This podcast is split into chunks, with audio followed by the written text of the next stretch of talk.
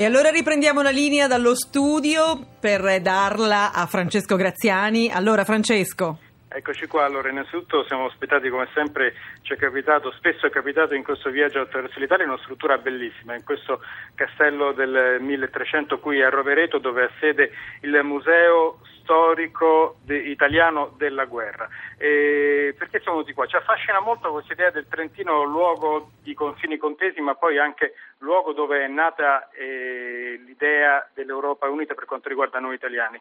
E innanzitutto saluto Camillo Zatra, direttore del Museo Storico Italiano della Guerra. Buon pomeriggio. Allora, eh, eh, direttore, eh, all'indomani della delle, delle guerre di indipendenza, della prima e della seconda guerra di indipendenza, mentre eh, si celebra l'unità d'Italia nel 1861, questo territorio viene fortificato dagli austriaci perché gli austriaci vogliono assolutamente difenderlo. Perché il Trentino si trova improvvisamente nel giro di pochi anni ad essere territorio di confine con, eh, prima con il regno di Piemonte e Sardegna che si era incamerato, diciamo, che aveva annesso la Lombardia e poi con il Regno d'Italia dopo il 1861. E quindi sostanzialmente abbiamo la nascita di una serie di forti, eh, un'ottantina grosso modo, che prima vengono concentrati sul fronte, eh, sul confine occidentale perché eh, la Lombardia è entrata nel Regno di Sardegna e poi si comincia a fortificare anche eh, l'altra parte del Trentino perché poi anche il Veneto è entrato nel Regno di Sardegna. Tutta la seconda metà dell'Ottocento gli austriaci realizzano quattro eh, generazioni di, di fortificazioni perché non appena fatti i forti diventano obsoleti, in quanto nel corso dell'Ottocento c'è un continuo procedere dello sviluppo industriale che mette a disposizione nuovi acciai sempre più resistenti a costi sempre più bassi, ma anche nuovi esplosivi sempre più potenti e capaci di eh, portare i proiettili delle artiglierie dai 3-4 chilometri eh, che consentivano la, la, la, gli esplosivi, diciamo la polvere nera di fino a metà 800 ai 15, 18, 20 chilometri dove possono sparare, che possono sparare le artiglierie eh, nel, alla fine dell'Ottocento.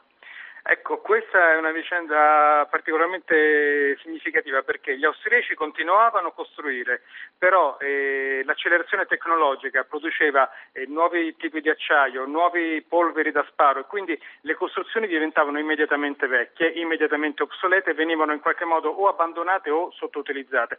Sarà, però, eh, direttore, ehm, sono ancora visitabili? Innanzitutto, quante ne esistono di queste 80 fortificazioni, quante ne esistono ancora e se sono visitabili?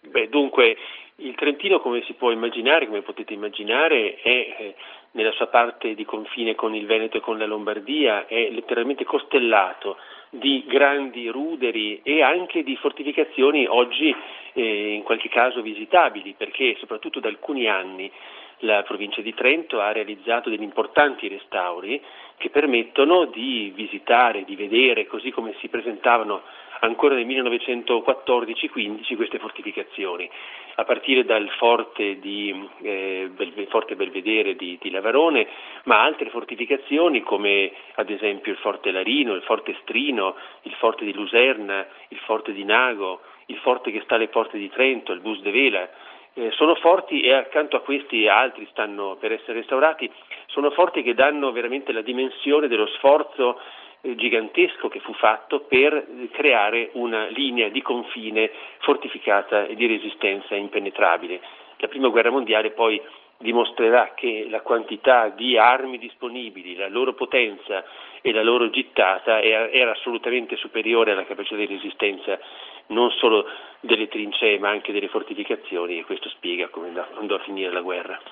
Allora, qui a Rovereto, al Museo della Guerra, ovviamente non ci si occupa solamente della Prima Guerra Mondiale, anche se ovviamente siamo nel territorio della Prima Guerra Mondiale, eh, ci si occupa della guerra italiana tra l'Ottocento e il Novecento. Siccome la storia non si ripete ma a volte ci va vicino, ci racconta che, che cosa il 2 luglio che mostra inaugurerete? Inaugureremo una mostra sulla guerra di Libia, quella che scoppiò nel 1911, che l'Italia dichiarò all'impero turco e che, nonostante un'apparente pace nel 1912, in realtà proseguì fino al 1931. Fu una guerra lunga vent'anni che impegnò moltissimo eh, le forze armate italiane, che provocò lutti e disastri in Libia e che eh, diede le caratteristiche di una guerra sanguinosa che certamente non era stata immaginata. Un'ultima cosa che riguarda il turismo, Tiziana. Allora, eh, siccome il museo non è solamente in queste stanze, ma in tutto il territorio che ci circonda, ci sono tanti musei, questa è un'istituzione privata, ci sono tanti musei privati.